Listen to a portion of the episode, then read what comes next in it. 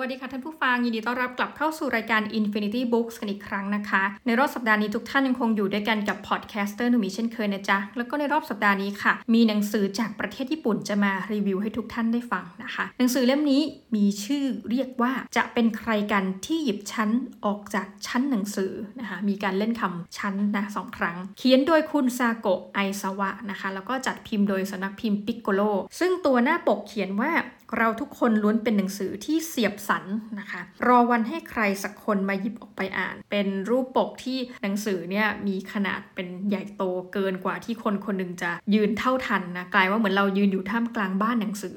เรียกว่าเป็นคอนโดดีกว่า แล้วก็พยายามที่จะมีเด็กหญิงคนหนึ่งพยายามที่จะค้นหาหนังสือที่เป็นคอนโดอยู่นั้นนะคะ โอเค เรามาดูที่หลังปกกัน หลังปกเขียนว่า หากทุกคนเปรียบดั่งหนังสือ ฉันคงเป็นหนังสือที่มีข้อบกพร่องที่สันปก ไม่ดึงดูด ไม่โดดเด่น ไม่น่าสนใจ ทั้งที่ฉันเป็นแบบนี้ แต่ฉันก็ยังรอให้ใครสักคนมาเลือก หยิบฉันออกไปจากชั้นอันแน่นขนาดนี้ เปิดโอกาสพิจารณาหน้าปกที่ฉันบรรจงสร้าง และเลียดอ่านเนื้อหาที่ฉันบรรจงเขียน ณห้องสมุดของโรงเรียนมัธยมแห่งหนึ่ง นอกจากจะอัดแน่นไปด้วยหนังสือหลากหลายประเภท และมากมายเนื้อหา ยังมีผู้คนที่เฝ้าเพียรค้นหาทางเดินในชีวิตของตัวเอง เรื่องสั้น 6 เรื่องที่สั่นสะเทือนหัวใจของทุกคนที่รักหนังสือต้องบอกว่าหนังสือเล่มนี้นะคะ สนนราคาเต็มๆ อยู่ที่ 295 บาท แล้วก็ความหนาของหนังสืออยู่กลมๆที่ 250 หน้านะคะ ต้องบอกว่าตอนที่เห็นหนังสือเล่มนี้ก็ไม่ได้คิดอะไรมาก คิดว่าน่าจะเป็นเรื่องราวเกี่ยวกับห้องสมุดทั่วไปนะคะปรากฏว่าเออก็ใช่ส่วนหนึ่ง แต่ว่าลึกไปกว่านั้นคือมันก็จะเป็นหนังสือที่พูดถึงความสับสน ความว้าเหว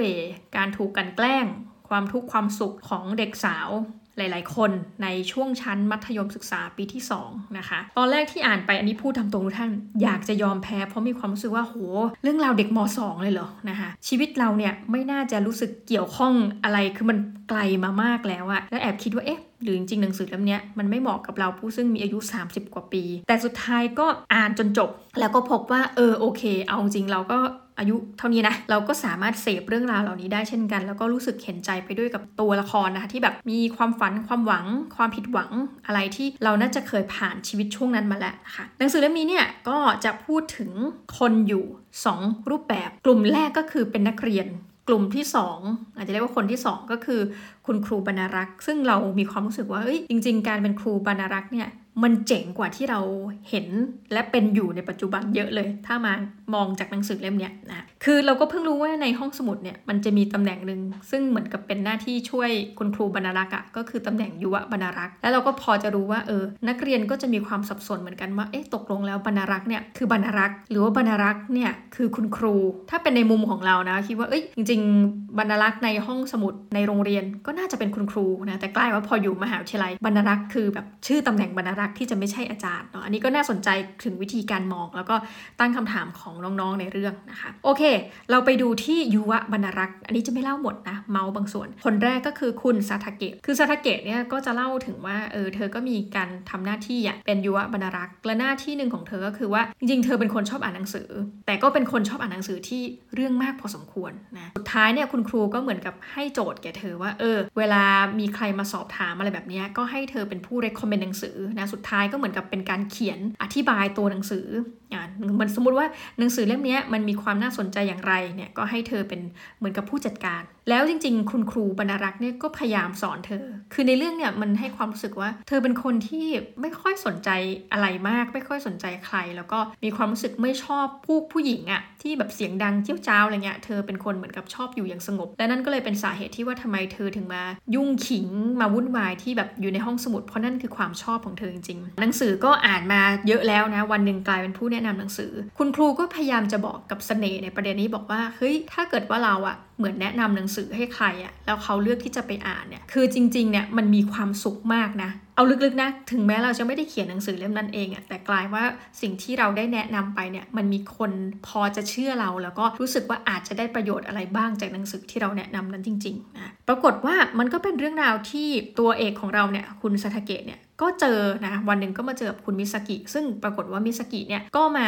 ถามหามาพูดถึงหนังสือที่เธอเป็นคนแนะนำเธอก็สะดุ้งเฮือก แล้วเธอก็จำได้ว่าเฮ้ยมิสกิเนี่ยเคยเหมือนกับบูลลี่เธอนี่หว่านะเคยแบบพูดว่าเอ้ยเธอเป็นเด็กผู้หญิงที่แบบไม่ชอบยุ่งกับใครเนาะเป็นเด็กผู้หญิงที่มีความแปลกกว่าเด็กผู้หญิงคนอื่นๆเลยอะค่ะ มันก็เลยทำให้เธอมีความรู้สึกว่าไม่ชอบขี้หน้ามิสกิเลย แต่เธอก็ตั้งข้อสังเกตที่เกิดขึ้นกับคุณมิสกินะบอกว่าแต่ก่อนเนี่ยมิสกิก็จะอยู่ในกลุ่มที่บูลลี่เธอแหละ ซึ่งแต่ว่าไม่ได้บูลลี่หนักเหมือนอะเหมือนอารมณ์ว่าเออต้องแบ่งกลุ่มกันแล้วกลายว่า คุณสทาเกะเนี่ยไปอยู่ในกลุ่มนี้แวบหนึ่งนะแล้วก็โดนเด็กผู้หญิงแบบเออบอกว่าเออเธอเป็นคนแปลกอะไรอย่างเงี้ยเนาะยังไงเธอก็ไม่ได้อยู่ในกลุ่มนี้อยู่แล้วแต่เธอก็เห็นว่าเออกลุ่มนี้เป็นกลุ่มที่ควรหลีกเลี่ยง แต่ว่าวันที่มิสกิเนี่ยมาตามถึงหนังสือเนี่ยกลายเป็นว่ามิสกิเองเนี่ยมาอยู่ตัวคนเดียวนะคะ ซึ่งสุดท้ายเธอก็ได้เรียนรู้เหมือนได้ถึงบางอ้อว่าอ๋อเพื่อนที่แบบคบกันตอนนั้นอะกลายเป็นว่า ยังไงก็ไม่รู้แหละไปรังเกียจมิสกิ แล้วก็กลายเป็นผู้กลั่นแกล้งมิสกินะแถมยังจะมาบอกให้ซาทาเกะว่าอย่าไปยุ่งนะอย่าไปคุยกับย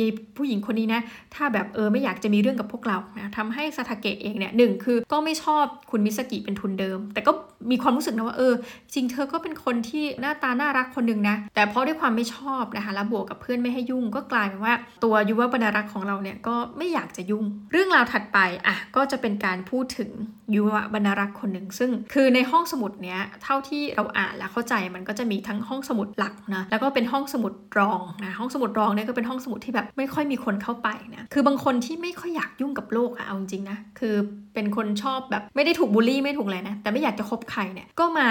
อยู่ในห้องสมุดเฉยๆนะคะปรากฏว่าทั้งหมดทั้งมวลที่พูดมาเนี่ยครูบรรณารักษ์เนี่ยได้มีส่วนในการเปลี่ยนชีวิตหมดเลยนะสุดท้ายครูบรรณารักษ์ก็ขอ add friend แบบนั้นขอเป็นเพื่อนด้วยนะคะแล้วก็แนะนำเรื่องนู้นเรื่องนี้ให้ฟังนะคะ ปรากฏไปมาก็ครูก็เหมือนกับอะไหนๆเธอก็เป็นมาช่วยห้องสมุดหน่อยสิ ก็ให้มาช่วยจัดหนังสือ วันหนึ่งเธอก็เหมือนคนพบอะจดหมายอันหนึ่งซึ่งมันซ่อนตัวอยู่ในหนังสือนะคะก็กลายว่าเป็นภารกิจของเด็กคนนี้ที่จะตามหาว่าเฮ้ยใครกันหว่าที่เขียนจดหมายอันนี้นะซึ่งคุณครูเขาจะเรียกว่าเป็นจดหมายถึงอนาคตอืมซึ่งตัวจดหมายเนี่ยมันก็จะเขียนไปเรื่อยเนาะว่าแบบเออเนี่ยฉันอยากจะเป็นอะไรฉันอยากจะทำอะไรอะไรแบบเนี้ยนะคะ คือโจทย์ของเธอก็แบบอะโอเค เดี๋ยวเราจะมาดูกันว่าคนที่เขียนจดหมายอันเนี้ยตอนโตเนี่ยเขาไปทำอะไรเขาได้ประสบกับความสำเร็จในสิ่งที่เขาหวังหรือเปล่า คือเพราะว่าเด็กคนนี้เอาเข้าจริง เธอมีแนวคิดแบบเหมือนในเชิงในเชิงลบเหมือนกันบอกว่าเฮ้ยคือไม่ชอบหนังสือที่แบบมันจบแนวเนี้ยนะคะแล้วเธอก็เหมือนกับมองโลกในแง่เชิงลบนิดนึงว่าเออไม่เชื่อหรอกว่าทุกสิ่งทุกอย่างเนี่ยมันจะเหมือนกับโอ้โห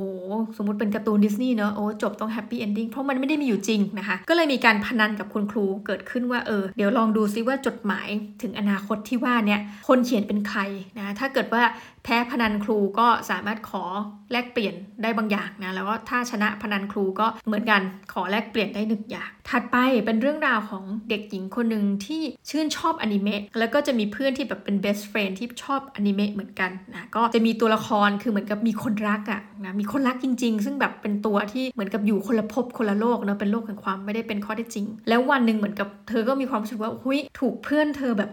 เพื่อนที่ชอบมาด้วยกัน พอเพื่อนนางแบบเหมือนกับมีความรักอะไรอย่างเงี้ยกับชีวิตจริงอ้าวเธอจะทอดทิ้งอนิเมะเหล่านี้ไปหรออะไรเงี้ยก็เกิดความแบบหงุดหงิดงุนง่านนะคะ เธอเองเนี่ยเข้ามาห้องสมุดด้วยเหตุผลที่แบบอยากอ่านหนังสือการ์ตูนเออเราก็เพิ่งรู้ว่าจริง ๆ โรงเรียนเหมือนคงแบบ มีฟีลว่าห้ามเอาหนังสือการ์ตูนมาอ่านนะ เพราะมองว่าอาจจะไม่ได้ประโยชน์เท่ากับหนังสืออื่นๆนะปรากฏว่าเธอก็ถูกครูบรรลักษ์ที่ว่าเนี่ยจับโปะได้อ้าวอ่านเหรอ เธอก็เหมือนทำท่าตกใจว่าอ้าวฉันจะโดนอีกแล้วแต่คุณครูบรรลักษ์ก็แบบพูดดีมากเลย ไม่เป็นไรครูก็ชอบอ่านการ์ตูนเหมือนกันเธอก็แบบอ้าวอย่างนี้ก็ได้เหรอนะเหมือนความรู้สึกคือแบบไม่ค่อยคุ้นชินว่าคุณครูเองอะ่ะจะมีการชอบอะไรที่เป็นเด็กอะนะแล้วสุดท้ายก็คุยกันนุ่งนิ่งแบบมีความสุขอะอันนี้เล่าคร่าวๆนะคะ แต่ว่าเนื้อหาในหนังสือเนี่ย แต่ละคนเนี่ยความคิดแนวความคิดเบื้องหลังเนี่ยมันจะลึกไปกว่านั้น แต่มีคนนึงซึ่งเรามีความรู้สึกว่าสะเทือนใจมากๆ คือ บางอันจะเล่าถึงความฝันความชอบเนาะแล้วก็ความท้าทายที่มันเกิดขึ้นในวัยของตัวเอง แต่ว่าถ้าจำได้นะคะ เราพูดถึงคุณมิสกิเนี่ยพอดีมีหลายชื่อเลยต้องทบทวนนะคุณมิสกิเนี่ยเป็นคนที่แต่เดิมเนี่ยก็อยู่ในแก๊งเพื่อนเนาะแล้วต่อมาก็ถูกกลายเป็นที่รังเกียจถูกบูลลี่นะคะซึ่งการบูลลี่ที่ว่านี้เป็นการถูกบูลลี่จากคนที่แบบเหมือนกับมีบทบาทในห้องเรียนซะด้วยนะนั่นหมายความว่าเธอเองเนี่ยมีการพูดด้วยนะว่าเออชีวิตของฉันเนี่ยมันจบสิ้นล้วนะแล้วเหมือนกับเราจะก้าวข้ามผ่านชีวิตอย่างนี้ไปได้อย่างไร เธอก็เศร้าถึงขนาดว่าตอนแรกเธอมาเอาข้าวมากินในห้องสมุด ปรากฏคุณครูก็บอกเอ้ยมันมากินไม่ได้นะ คือเหมือนกับเอาง่าย ๆ ก็คือถูกไล่ที่นะ เธอก็เลยต้องหายตัวไป แล้วปรากฏว่าจริงๆ เธอเนื่องจากไม่ถูกกับเพื่อนแล้วอะเธอก็แอบไปกินข้าวในห้องน้ำ นะคะปรากฏว่าตามไปเจออลีอีกนะอลีก็เหมือนไปเจอเธอแบบโอ๊ยเหม็นจังเลยใครกินข้าวในห้องน้ำเนี่ยนะก็ไม่รู้ตั้งกี่ครั้งต่อกี่ครั้ง ซึ่งดีมากนะ เธอก็ไม่อยากให้คุณแม่เธอรับรู้ว่า เธอไม่ถูกกับเพื่อนเธอมีปัญหาเขาบอกว่าเฮ้ยกล่องข้าวที่ทำอันเนี้ยเป็นกล่องข้าวที่คุณแม่ของเธอตั้งใจทำดังนั้นเธอจะต้องกินให้หมด นะเพราะว่ามันก็ตอบแทนต่อความตั้งใจของคุณแม่ จะเล่าเรื่องเหล่านี้ไม่ได้ จะเหลือเข้ากล่องไม่ได้ แต่ว่าจริงๆอะพอไปนั่งกินข้าวในห้องน้ำอะมันก็อย่างว่าทุกท่านต่อให้ห้องน้ำญี่ปุ่นสะอาดมาก มันไม่ใช่ที่ที่เหมาะสมกับการกินข้าวไงเธอเองก็มีความเศร้าคือการมาโรงเรียนนี่มันเป็นความทุกข์ระทมของเธอเนาะทำให้เธอเองก็กินข้าวไม่ค่อยจะลงนะร่างกายก็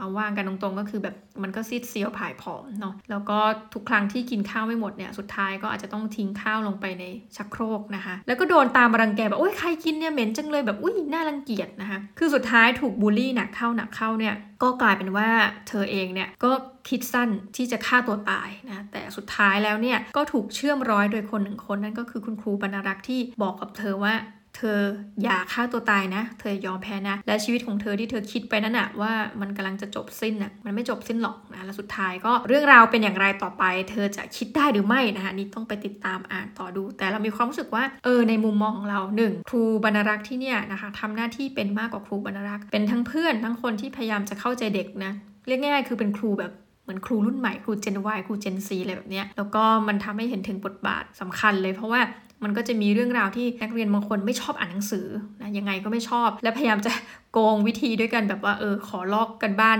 คนอื่นได้ไหมอะไรเงี้ยแต่สุดท้ายคุณครูเนี่ยก็พยายามขยันขยอว่าเออสำหรับคนไม่ชอบอ่านหนังสือเนี่ยเดี๋ยวลองเล่มนี้ไหมนะคะลองเล่มนี้แล้วลองมาดูว่าเป็นไงคือแบบหลอกล่อให้คนไม่ชอบอ่านเนี่ยลองอ่านดู แล้วก็มาดูกันนะว่าพฤติกรรมจะเปลี่ยนได้หรือเปล่า ก็ถือเป็นอีกเล่มหนึ่งซึ่งเอาตรงๆ ตอนแรกไม่ได้ตั้งใจอ่าน แต่ว่าก็อ่านจนจบ แล้วก็มีอารมณ์ร่วมนะกับมิสกิมากๆเลยคือเห็นใจกับการที่เป็นเหยื่อที่ถูกบูลลี่ ซึ่งไม่ว่าใครนะที่เคยแบบเป็นเด็กอะเราคิดว่าเราเข้าใจในบริบทนี้นะว่าแบบมันน่าเศร้าและน่าสงสารขนาดไหนนะคะโอเค ยังไงฝากฟังกันด้วยนะคะ จะเป็นใครกันที่หยิบชั้นนะหรือที่หยิบชั้นออกจากชั้นหนังสือนะคะสำหรับวันนี้รายการ Infinity Books ก็จบลงเพียงเท่านี้แล้วก็ขอลาท่านผู้ฟังไปก่อนนะคะสำหรับวันนี้ สวัสดีค่ะ thank you